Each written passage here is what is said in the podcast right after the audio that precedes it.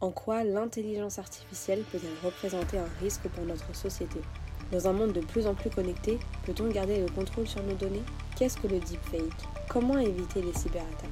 Quel rôle joue la transparence des algorithmes dans la gestion des risques liés à l'intelligence artificielle? Bonjour à tous et bienvenue dans le nouvel épisode du podcast Serendipity Tech and Talk. Dans les derniers épisodes du podcast, on a pu voir et comprendre les aspects positifs de l'intelligence artificielle dans différents domaines. Mais en réalité, ce n'est que la partie visible de l'iceberg. Cette semaine, je vous emmène à la découverte de la face cachée de l'IA. Vous découvrirez les risques, les dangers, mais aussi la partie sombre de cette technologie. Installez-vous, prenez vos écouteurs et bienvenue dans le nouvel épisode du podcast Serendipity Tech Talk le côté sombre de l'intelligence artificielle.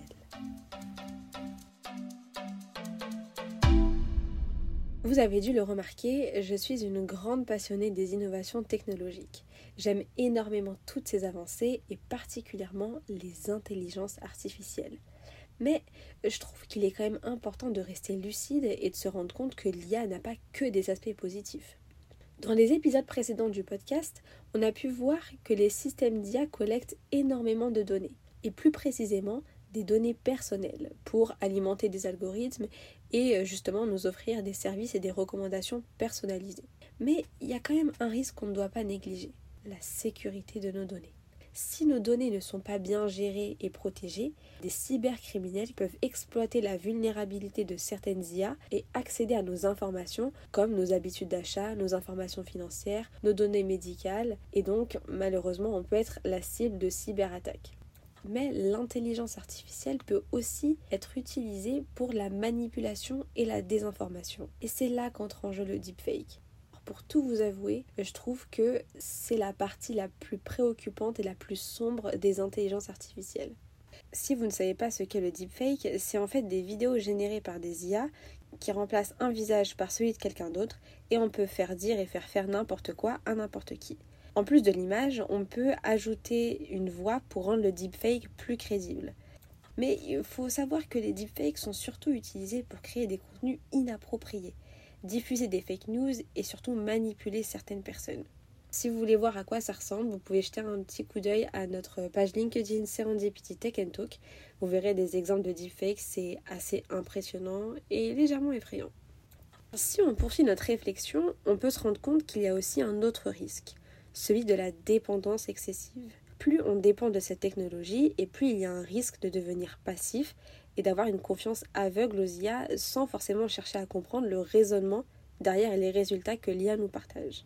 Je m'explique. En fait, on a des systèmes d'IA qui peuvent prendre des décisions basées sur certains modèles mathématiques assez complexes que même les humains ont du mal à comprendre. Par exemple, dans le domaine médical, si un système d'IA recommande un traitement spécifique pour un patient, les médecins peuvent ne pas comprendre la logique et le raisonnement derrière cette recommandation. Généralement, ce manque de clarté est lié à l'opacité des algorithmes. Pour les rendre plus transparents et équitables, on a trouvé plusieurs solutions. Donc on va résumer tout ça en trois points très simples. Ok? Alors d'abord, pour comprendre pourquoi une IA a pris telle ou telle décision, on peut mettre en place des systèmes de traçabilité et de justification des décisions. On peut aussi réduire les biais dans les données d'entraînement.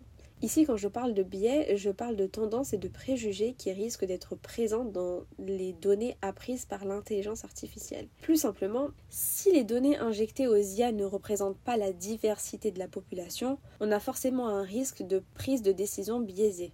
Je m'explique. Admettons, je cherche un travail, je postule et c'est une IA qui trie l'ensemble des candidatures reçues. Si les données d'entraînement sur lesquelles l'IA se base montrent que les hommes sont plus souvent embauchés que les femmes pour le poste que je recherche, alors mon profil risque d'être refusé. Et c'est pour ça en fait qu'il est important, voire même crucial, d'avoir des données représentatives de la diversité de la population et surtout de mettre en place des systèmes de surveillance en continu pour détecter et corriger ces biais-là. Enfin, si les gouvernements, les entreprises et les chercheurs travaillent ensemble, ils pourront mettre en place des normes éthiques et juridiques qui pourront servir de guide pour le développement des futures intelligences artificielles. Mais ce n'est pas tout. Les entreprises doivent aussi rendre leur processus de prise de décision basé sur l'IA compréhensible et explicable via notamment la transparence de leurs algorithmes. En conclusion, bien que les risques de l'IA ne peuvent pas être complètement éliminés, on peut quand même les atténuer. On peut mettre en place des réglementations, favoriser la transparence des algorithmes et surtout investir dans la cybersécurité.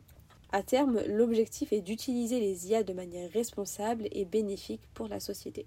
Merci d'avoir écouté cet épisode jusqu'à la fin. J'espère qu'il vous a plu. On se donne rendez-vous mardi prochain pour un nouvel épisode. C'était Célia Raïs au micro de Serendipity Take and Talk. Ciao ciao